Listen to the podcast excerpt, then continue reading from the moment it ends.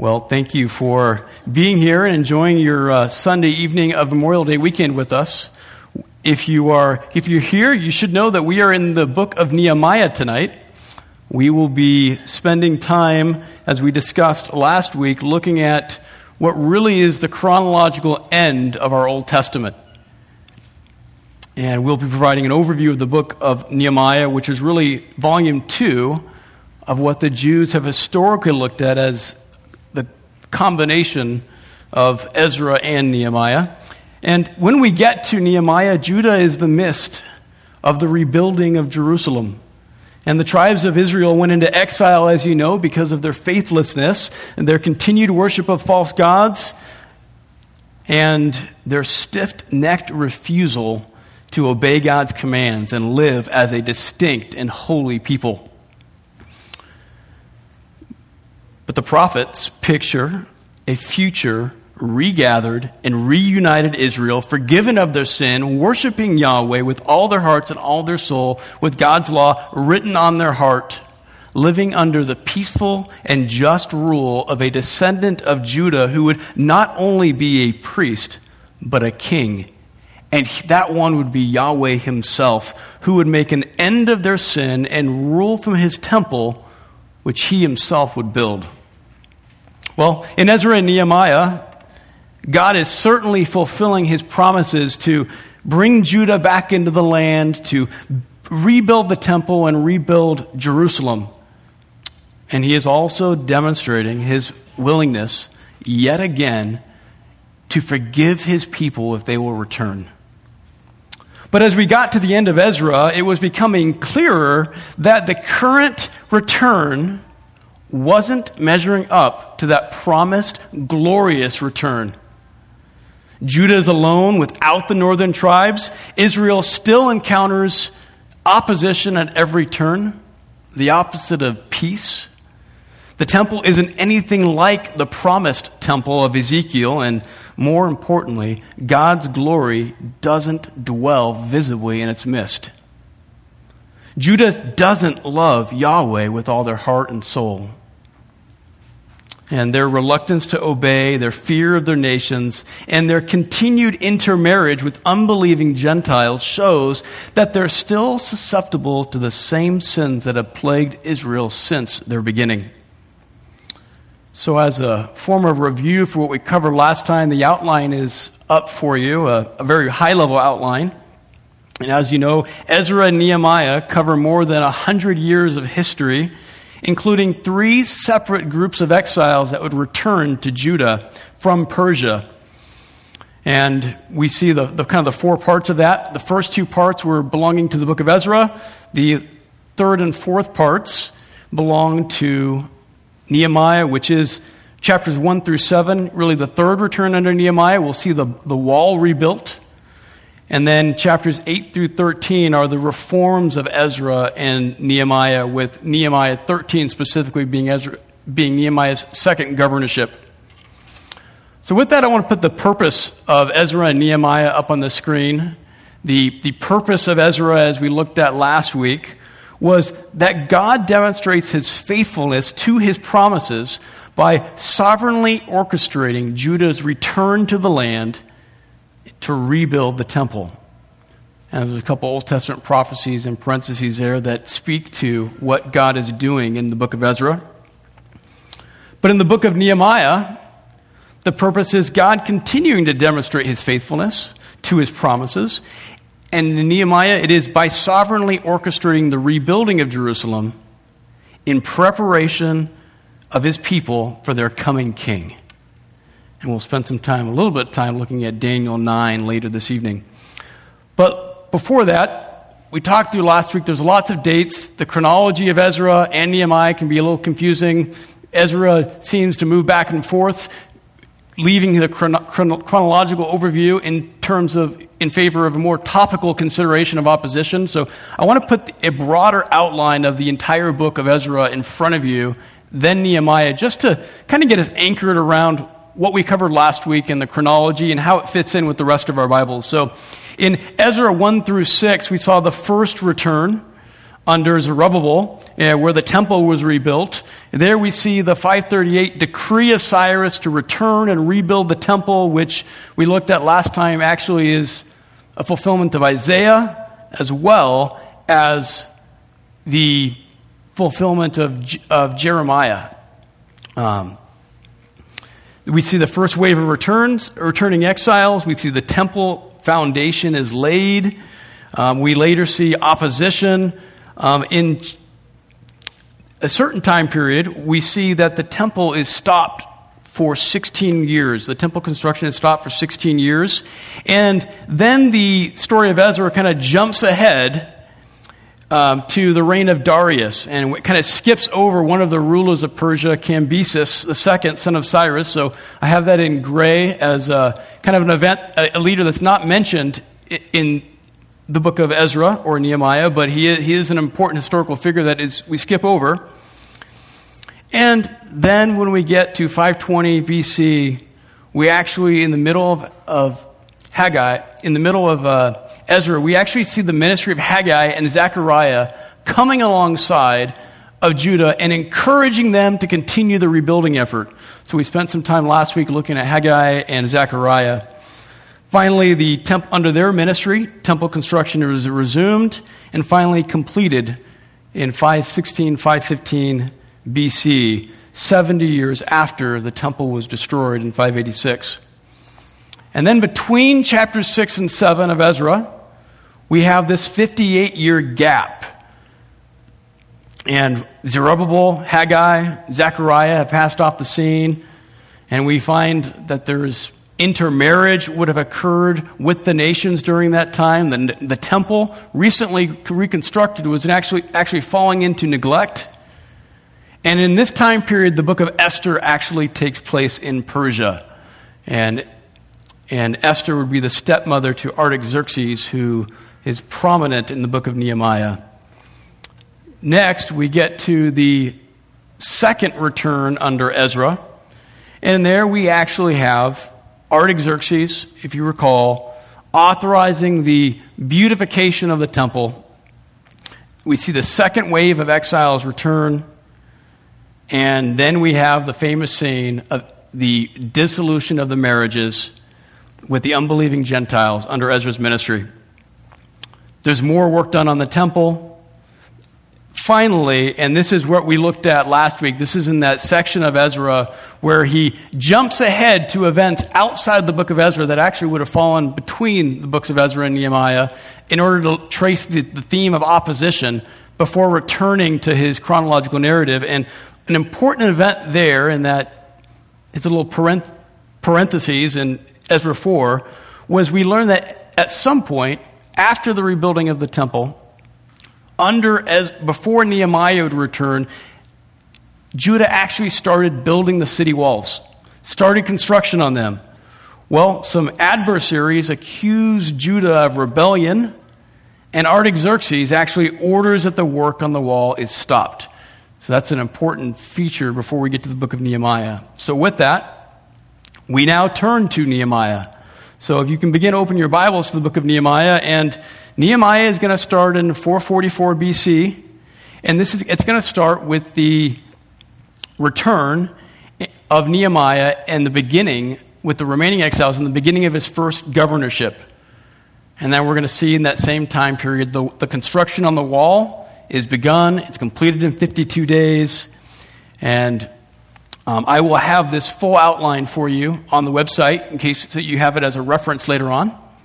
Um, but with that background, why don't we return to our original outline and we will begin our walkthrough of the book of Nehemiah. And hopefully this will be helpful. We'll start by reading chapter 1, verse 1.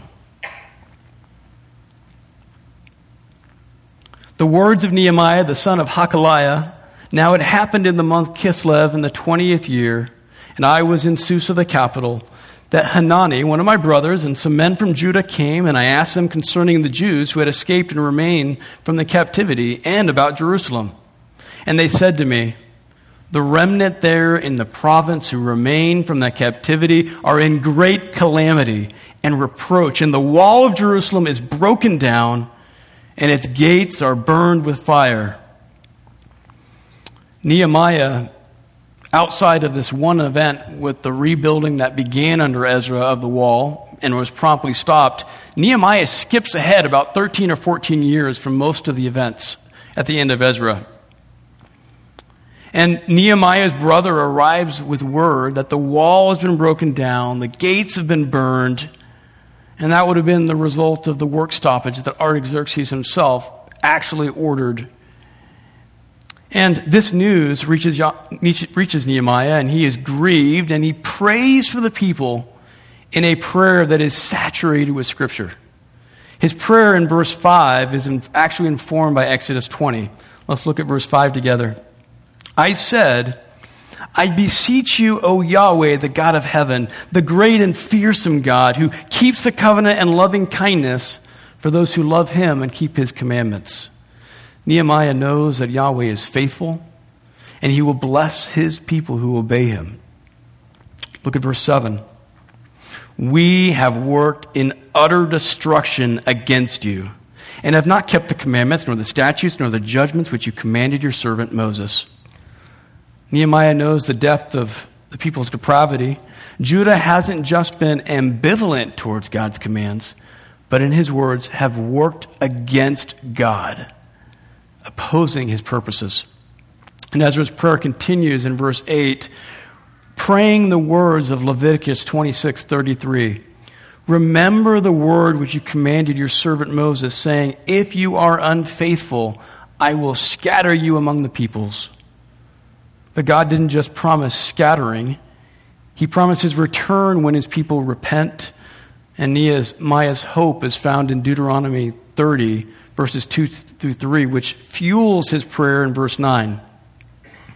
But if you return to me and keep my commandments and do them, though those of you who have been banished were at the ends of the sky, I will gather them from there and I will bring them to the place where I have chosen to cause my name to dwell. Nehemiah then finishes his prayer reflecting on the redemption of his people with language drawn from Exodus 32 and Deuteronomy, Deuteronomy 9. And then he entrusts himself to God, who is sovereign over the heart of the king. Look at verse 10. They are your slaves and your people, whom you have redeemed by your great power and by your strong hand. O Lord, I beseech you, may your ear be attentive to the prayer of your slave and the prayer of your slaves who delight to fear your name. And make your slave successful today and grant him compassion before this man. And in chapter 2, with Nehemiah before Artaxerxes, the one who ordered the stoppage of work on the wall, Artaxerxes asked Nehemiah, Why are you sad? And Nehemiah says in verse 2, then I was very much afraid. And why would he be afraid? Well, because Artaxerxes is the one who ordered the work to stop, and Nehemiah is about to request this king reverse his command. Verse 3 chapter 2. I said to the king, Let the king live forever. Why should my face be sad when the city, the place of my father's tombs, lies waste, and its gates have been consumed by fire? Well, and then the king said to me, What would you request? Orders and proclamations of a king were not to be taken lightly and usually can't even be changed by the king himself. Nehemiah is really putting his own life on the line when he requests the king to change his decree. But in God's providence, as recorded in Ezra 4:21, Artaxerxes hadn't issued a permanent decree that work be stopped forever on the city. But he had ordered that the city not be rebuilt until a decree is issued by me. He appears to have had compassion for the Jews in not issuing a permanent decree, possibly due to the influence of growing up with his stepmother Esther and Mordecai. So at the end of verse 4, we see Nehemiah, in the middle of his conversation with the king, tell us so I prayed to the God of heaven. This was a quick, momentary prayer of entrustment and dependence upon the Lord. And then Nehemiah begins his request before the king. Verse 5 I said to the king, If it is good for the king, and if your servant is good before you, send me to Judah, to the city of my father's tombs, that I may rebuild it. And at the end of verse 8, we read, And the king granted them to me because the good hand of my God was on me. And that's an understatement. We mentioned last week that Artaxerxes' proclamation was incredibly important in the storyline of the Bible. And to see that, open your Bibles to Daniel 9. But keep your place in Nehemiah 2 because it'll be a quick visit. In Daniel 9, Daniel reflects on the completion of Jeremiah's 70 years in the first year of Darius the Mede, who is serving as a regent over the Babylonian district under the rulership of King Cyrus. So here we have Daniel. After Cyrus is already on the throne, meaning the end of the exile is imminent, and he receives a message from the Lord recorded in Daniel 9 24. And let's read, beginning in verse 24.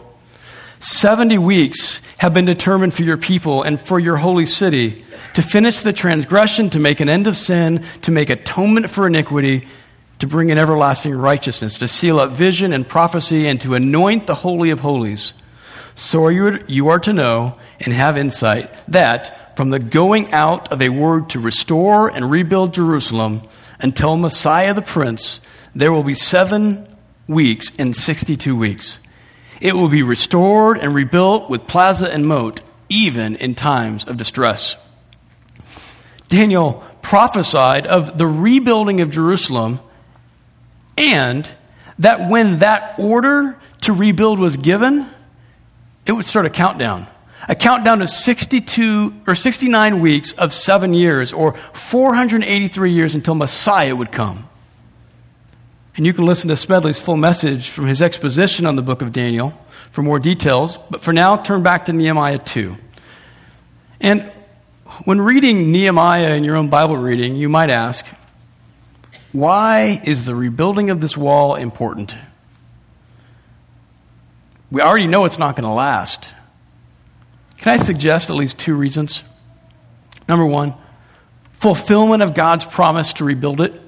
God promises to rebuild the city even amidst present opposition, and he is able to keep his promises.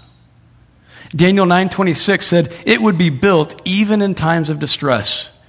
Well, in the book of Nehemiah, we see that distress and we see the building. God is faithful. Reason number two this actually serves to calibrate the people's attention on the coming of the Messiah in a way that didn't exist before. Ever since Genesis 3, God's people were looking for the coming of the one who would crush the snake. More details had been given in the subsequent prophets, and the people knew now from Zechariah's preaching that they were to be looking for the coming of Yahweh himself to dwell on his throne and fill the temple with glory. But the rebuilding of the city was a key milestone because now the coming of Messiah had a date attached. Unlike the second return of Christ, which nobody can know the time of his return except the Father, God's people could have and should have known with relative accuracy the timing of the Son of God, and some did. So after arriving in, Ezra, in Nehemiah 2 with an armed escort, Nehemiah shifts and actually conducts a stealthy inspection of the walls before he re- they begin the rebuilding. And before he long, he encounters Sanballat and Tobiah, who are in the surrounding areas, and they lie and accuse him of rebellion against the king. And Sanballat was a Samaritan governor, and Tobiah is an Ammonite official, and both are going to feature prominently in the book. But Nehemiah responds to them in chapter 2, verse 20, with courage, saying, The God of heaven will give us success. Therefore, we, his slaves, will arise and build, but you, have no portion, right, or remembrance in Jerusalem. When we get to chapter 3, work on the wall is being advanced, and they actually build the sheep gate near the Tower of the Hundred and the Tower of Hananel. Where are those places?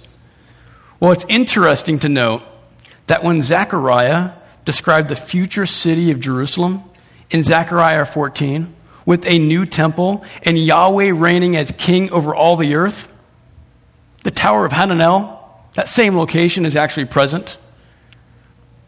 This actual correspondence between the physical structures of Old Jerusalem and the future Jerusalem actually serve as further evidence that Jesus' reign is not in the hearts of believers today, but will be on an actual physical earthly reign from Jerusalem that has correspondence to the present day Jerusalem.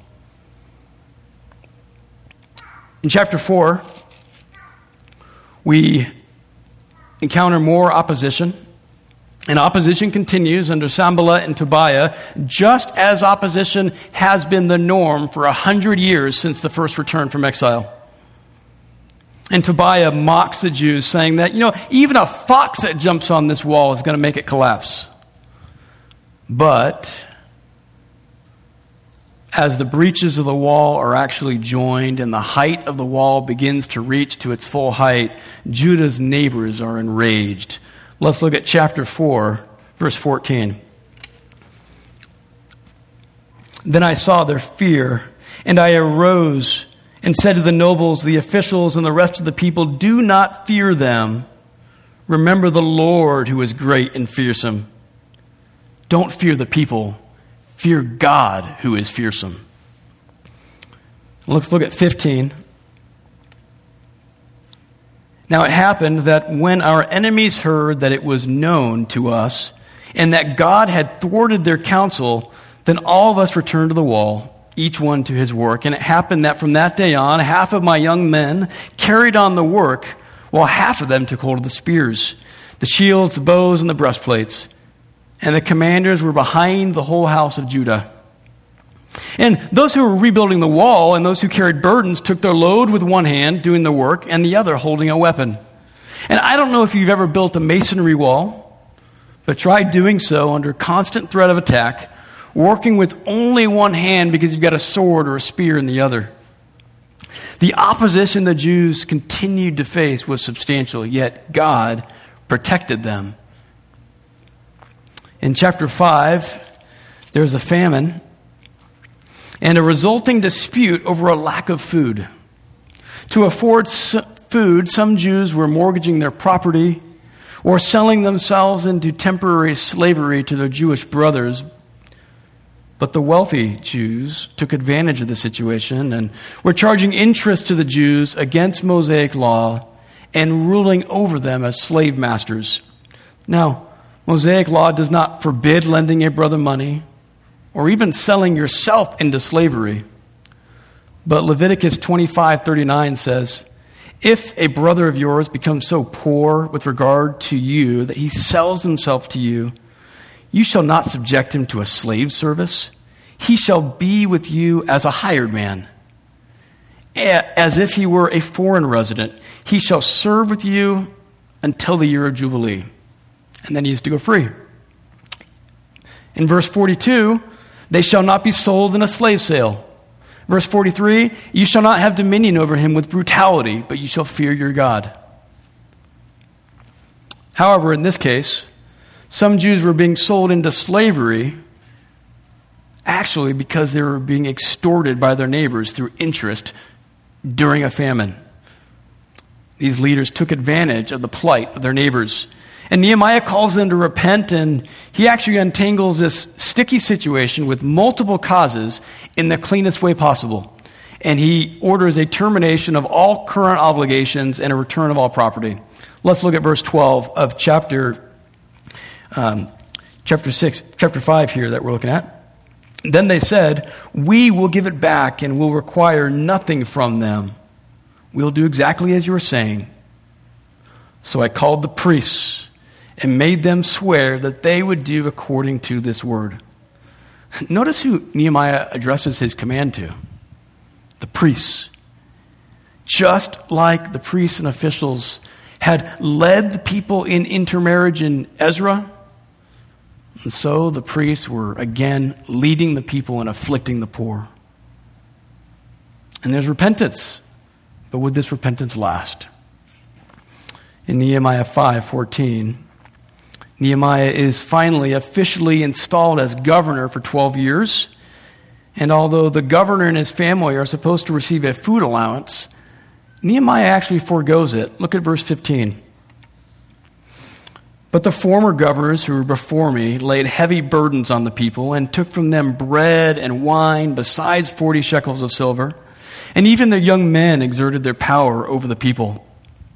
But I did not do so because of the fear of, of God. Nehemiah proves to be a leader who is not ruling out of selfish ambition or a love of personal gain. If only Judah had more leaders like this. Let's look at verse 19 together of verse 5, chapter 5. In closing this section of the narrative, uh, Nehemiah inserts a written prayer. And while you're reading Nehemiah, watch for these short interjected written prayers of Nehemiah as you read through the book. And I'll call them out when we come to them. Verse 19 Remember me, O my God, for good, according to all that I have done for this people. If Nehemiah acted for man's praise and man's reward, he would have leveraged his position for personal gain. But instead, he trusts God to reward him for his faithfulness as God sees fit, even if the people don't respond to his leadership. He knows who he truly serves, and so as he reflects on the actions he took to lead a rebellious people, he utters his prayer God, remember me for what I have done for this people. And in chapter 6, more opposition from Sanballat and Tobiah ensues, and now they have company. Look at verse 1 of chapter 6. Now it happened when it was heard by Sanballat, Tobiah, Geshem the Arab, and the rest of our enemies that I had rebuilt the wall, and that no breach remained in it, although at that time I had not yet made the doors to stand in the gates, that Sanballat and Geshem sent a message to me saying, Come, let us meet together at Chephirim in the plain of Ono but they were planning to do me harm. Nehemiah sees through the ruse immediately, and he refuses and keeps on with the work of the wall. And this happens four times. So Sanballat writes to Nehemiah, seeking to undermine him, saying, I know you plan to rebel and set yourself up as king. Well, Nehemiah responds in verse 8 of chapter 6 Such words as you are saying have not been done but you're devising them in your own heart. Nehemiah calls Sanballat out for his lies, and then we see another short prayer at the end of verse 19. But now, strengthen my hands. And as the work on the wall nears completion, the opposition is increasing. In verse 10, for Tobiah and Sanballat's next attempt, they hire a Jew named Shemaiah who sends for Nehemiah. Let's look to verse 10. Now I entered the house of Shemaiah, the son of Delaiah, son of Mehetabel, who was confined at home. And he said, Let us meet together in the house of God within the temple, and let us close the doors of the temple.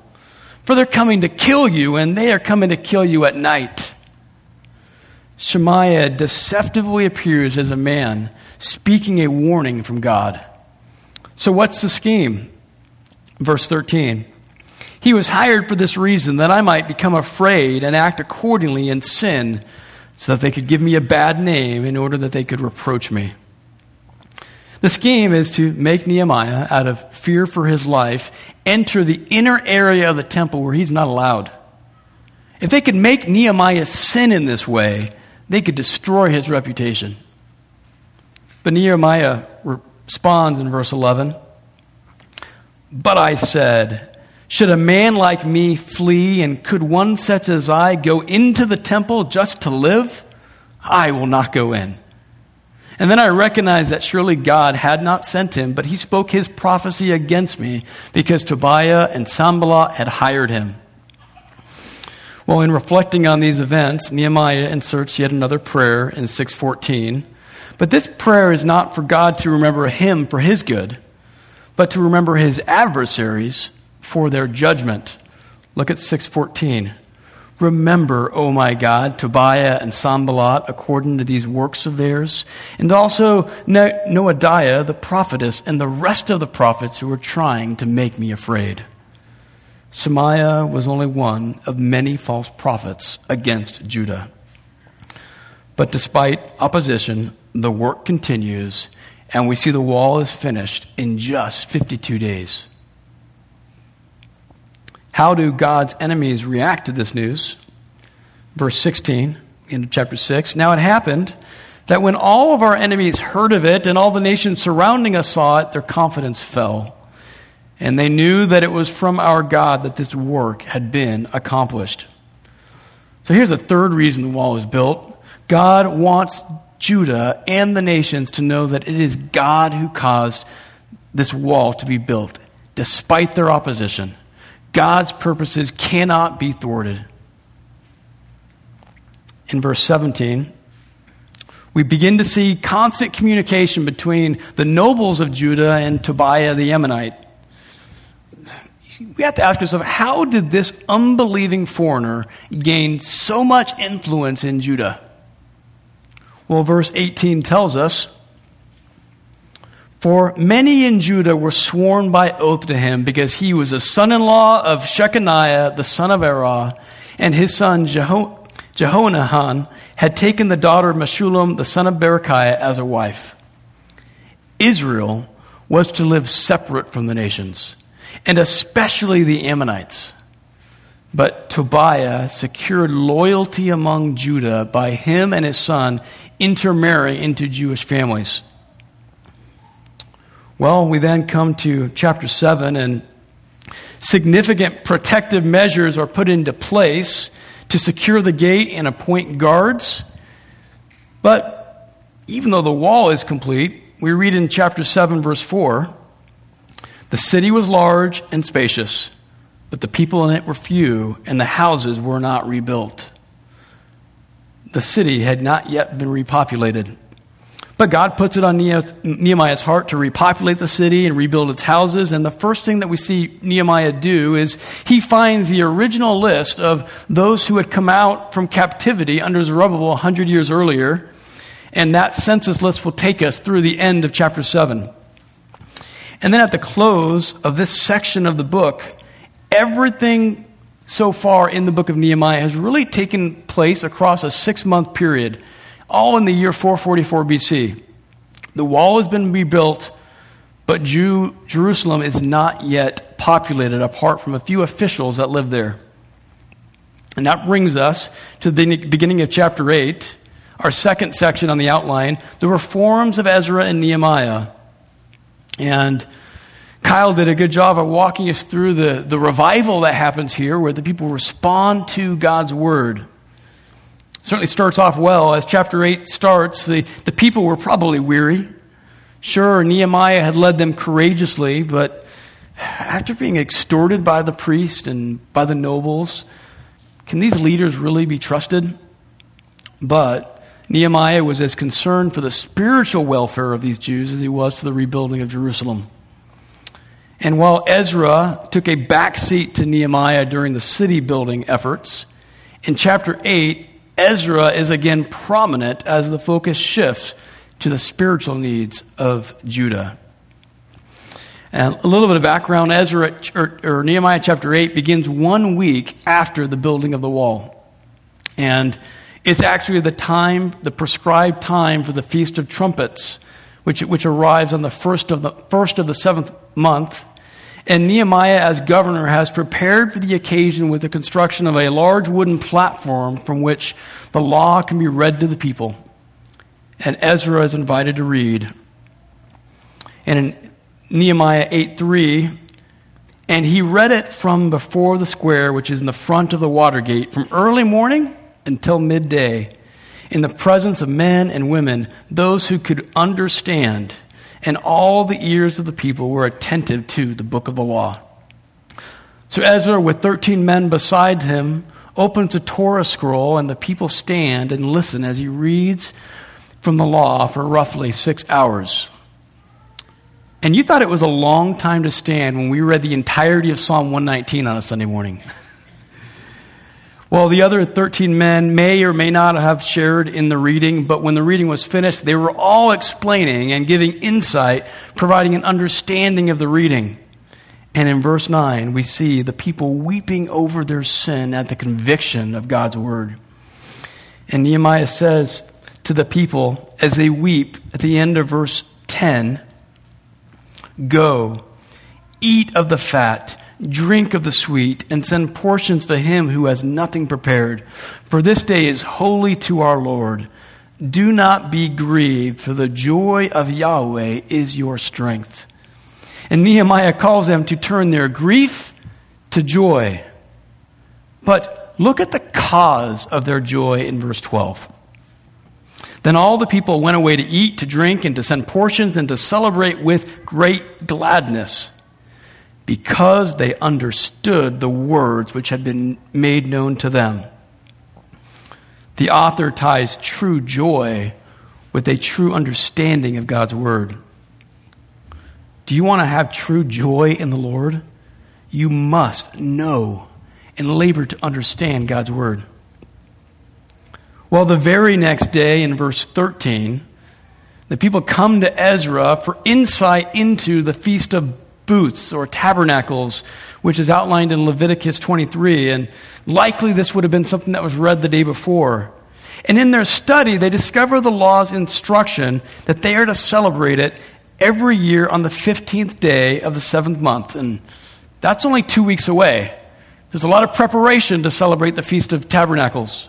So they get to constructing booths, and whether they left Jerusalem or they stayed there for two weeks, we don't know. But two weeks later, they're back, gathered in Jerusalem, and all the people throughout the cities are gathered to celebrate the feast. And as they obey the Lord's commands in celebrating this feast, which had not been fully obeyed since the days of Joshua, what do we see at the end of verse 17? There was exceedingly great gladness. True joy in Yahweh comes not just from understanding God's law, but understanding and submitting and obeying it. Well, this feast of booths or tabernacles goes on for seven days, and in 818, we see during each of these seven days Ezra is again reading from the law in Jerusalem. So we get to chapter 9 and we see the people's response. And three days after the end of the feast, the people gather with fasting and confessing their sins. And importantly, they separate themselves from all foreigners. They read from the book of the law and they worship God.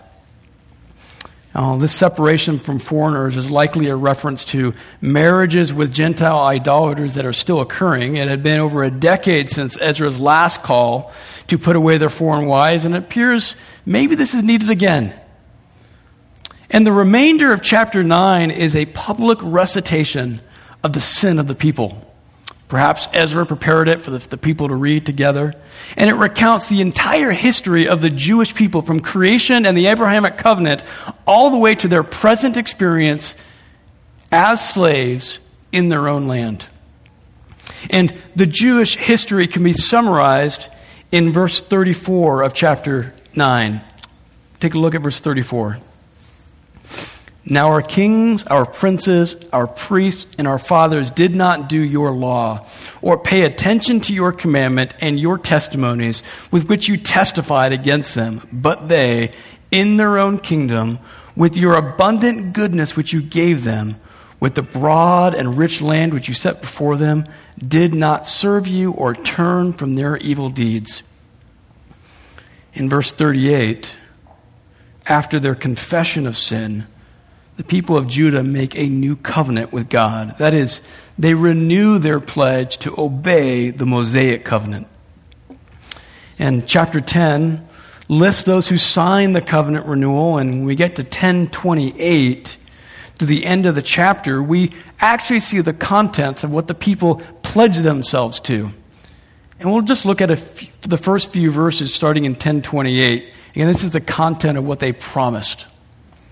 Now, the rest of the people, chapter 10, verse 28, the priests, the Levites, the gatekeepers, the singers, the temple servants, and all of those who had separated themselves from the peoples of the lands to the law of God, their wives, their sons, and their daughters, all those who had knowledge and understanding, are joining with their relatives, their nobles, and are entering into a curse and an oath to walk in God's law, which is given by the hand of Moses, God's servant, and to keep and to do all the commandments of Yahweh our Lord, and his judgments and his statutes. And, verse 30, that we will not give our daughters to the peoples of the land or take their daughters for our sons. Verse 31 As for the peoples of the lands who bring wares or any grain on the Sabbath day to sell, we will not receive them on the Sabbath or holy day, and we will forego the crops the seventh year and the exaction of every debt. And finally, in verse 39, skip ahead to 39, their pledge ends Thus, we will not forsake the house of our God. And this is just a great chapter to spend some time in. Well, we then come to chapter 11. And in chapter 11, after the renewal of the covenant, Nehemiah begins to deploy his plan to repopulate Jerusalem and using that earlier census as a basis for a draft of sorts, one out of every 10 families is selected to move into Jerusalem. There's also some volunteers. And we also see in chapter 11, Nehemiah is really careful to ensure an adequate distribution of Levites in the cities outside of Jerusalem. For Judah to thrive spiritually, there must be priests to shepherd them and instruct them from God's law. And in the second half of chapter 12, we see the dedication of the wall. The wall had been completed, but now there's this dedication of the wall after the covenant renewal. And there's the cleansing of the priests, the people, the gates, and the wall, along with music, celebration, songs of thanksgiving, and choirs standing on top of the wall. And chapter 12 ends on a high note in Nehemiah's first governorship. And this is probably around 442 BC, probably within the first couple years of Nehemiah arriving. But there is an important transition that occurs between chapters 12 and 13, namely the transition to Nehemiah's second governorship. And assuming the rededication of the wall occurred relatively early in Nehemiah's governorship, Chapter 13 likely starts 10 years or more after chapter 12. And unfortunately, things have deteriorated in Judah. In chapter 17 or 13, there's a challenge here. Un- unraveling the chronology of 13 can be a little bit tricky, especially when there are questions about how do we even translate on that day in verse 1. But I think it will be helpful for us to explore briefly the question of chapter 13's chronology because I think it will help us understand this final written chapter of the Old Testament. So we're going to work backwards from verse 6 to verse 1. So look at chapter 13, verse 6. But during all of this time, I was not in Jerusalem. For in the 32nd year of Artaxerxes, king of Babylon, I had gone to the king. After 12 years as governor, Nehemiah returned to King Artaxerxes in Persia and this would have been 432 BC. In the second half of verse 6b, he continues After some time, however, I asked leave from the king, and I came to Jerusalem. Well, we don't know how long Nehemiah was gone. It could have been several months to several years. It is his return to Jerusalem in verse 7 that begins his second governorship. So, what happened during his absence? Well, for one, the preaching of Malachi probably happened during this time period. But in the current context of Nehemiah, what Nehemiah draws our attention to what occurred during this absence is we're helped out by this phrase in verse 6 But during all this time I was not in Jerusalem, which refers to the preceding events of verses 4 and 5. So let's look at verses 4 and 5 of chapter 13.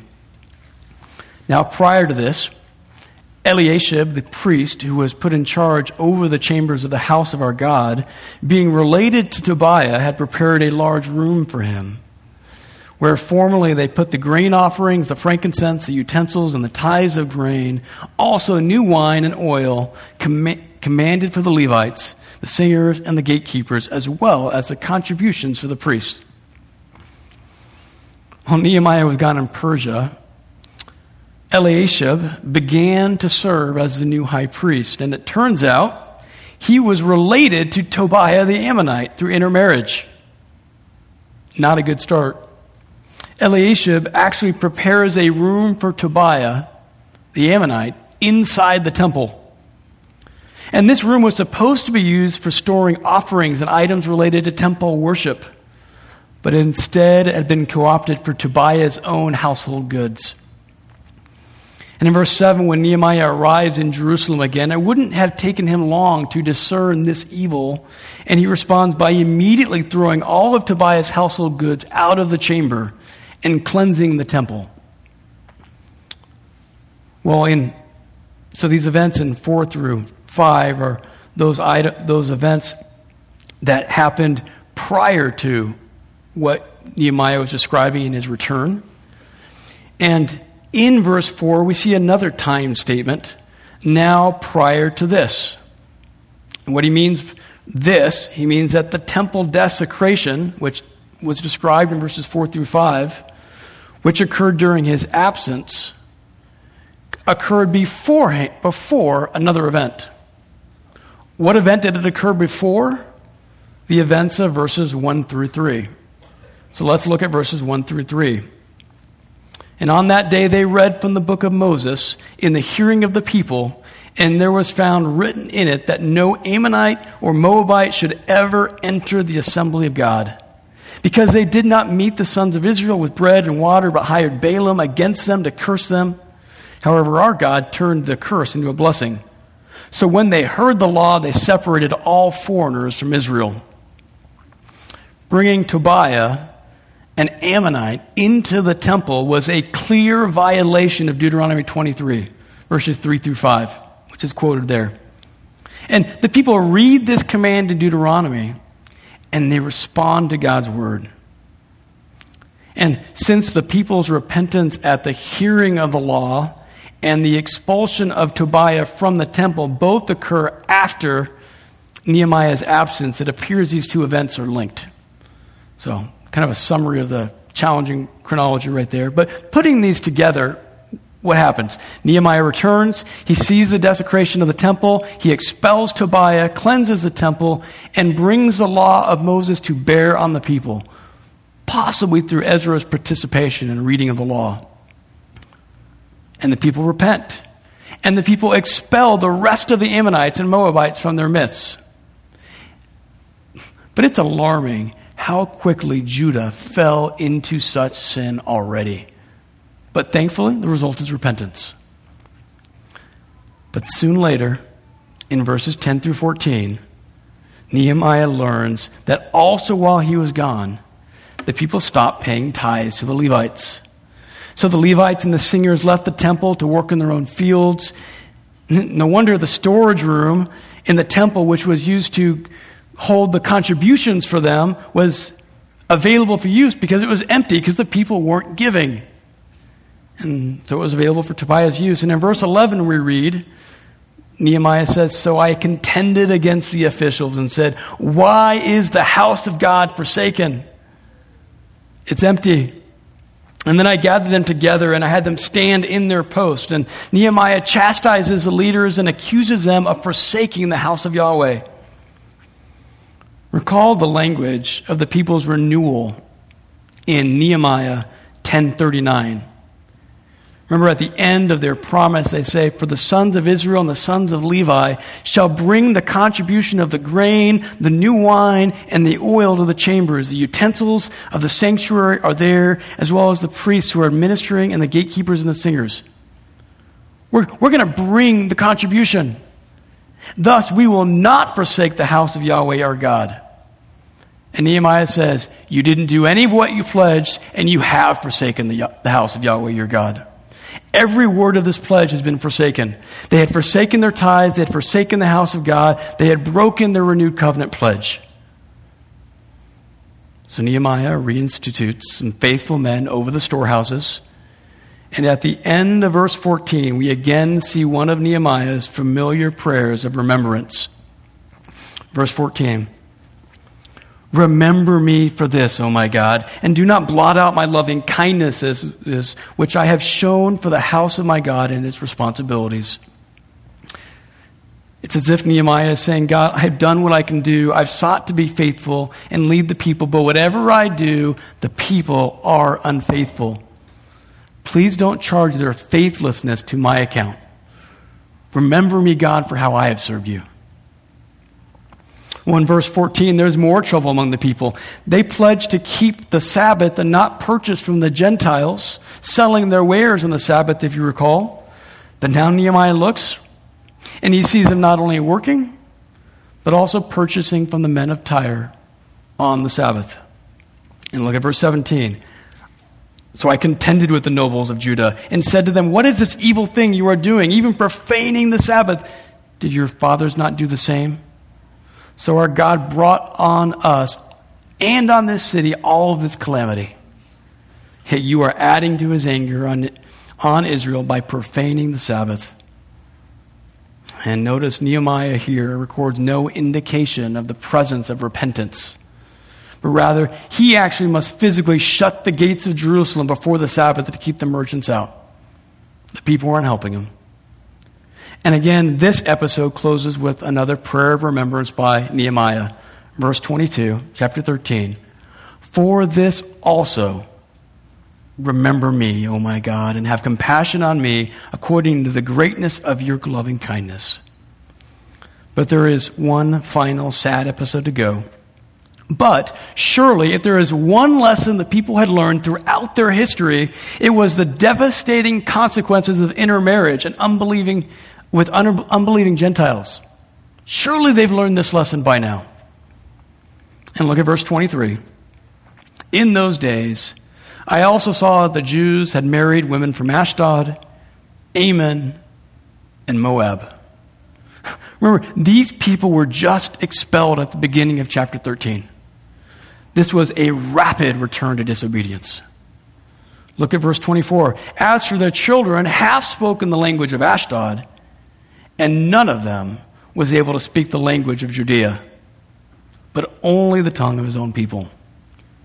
Judah is so deep in its sin that their children couldn't even speak Hebrew, meaning they couldn't read or listen to God's word. How would this next generation obey the law of Moses when they couldn't even listen to it being read? 1 verse 28, Nehemiah expels even the high priest's grandson for marrying the daughter of Sanballat. In verse 29, we get another Nehemiah prayer. Remember them, O my God, because they have defiled the priesthood and the covenant of the priesthood and the Levites. And this might appear at first glance to be a prayer for God's mercy for those who defiled the priesthood, but this is actually more in line with his prayer in Nehemiah 6:14 when he says, "Remember, O my God, Tobiah and Sanballat according to these works of theirs." So when he prays in verse 29, he is praying for God to hold the people accountable for their sin. Judah continues to run after the nations. Despite Ezra and Nehemiah's faithfulness, the people, and especially the priests and the nobles, continue to forsake the Lord, and every act of repentance is at best short lived. Now, there's to be sure a faithful remnant who genuinely repented, but the people as a whole continued in disobedience. So we come to verse 30. Thus, I cleansed them from everything foreign and ensured that the responsibilities stood for the priests and the Levites, each in his work, and I arranged for the supply of wood at fixed times and for the first fruits. And Nehemiah knows what is needed to bring Judah to repentance. And he is aware that despite everything he did, the people remain unfaithful. Nehemiah has been a faithful governor, but the people need their king. And When all of his faithful efforts appear to have been in vain, Nehemiah can only trust in Yahweh, and he ends with one final prayer Remember me, O my God, for good. As Nehemiah re- reflects upon these events in his ministry, he's just overcome over time after time with just, just a dependence and trust in the Lord. God, remember me. Well, how would the first readers of this book respond to this closing? Would they recognize the dangers of sin? Would they finally heed the words of the prophets? Would they finally return and love Yahweh with all their heart? Right? The city has been rebuilt and the king is coming. Would they be ready when he actually arrived? Or would they still be taking advantage of the poor in, the, in their midst for their own profit?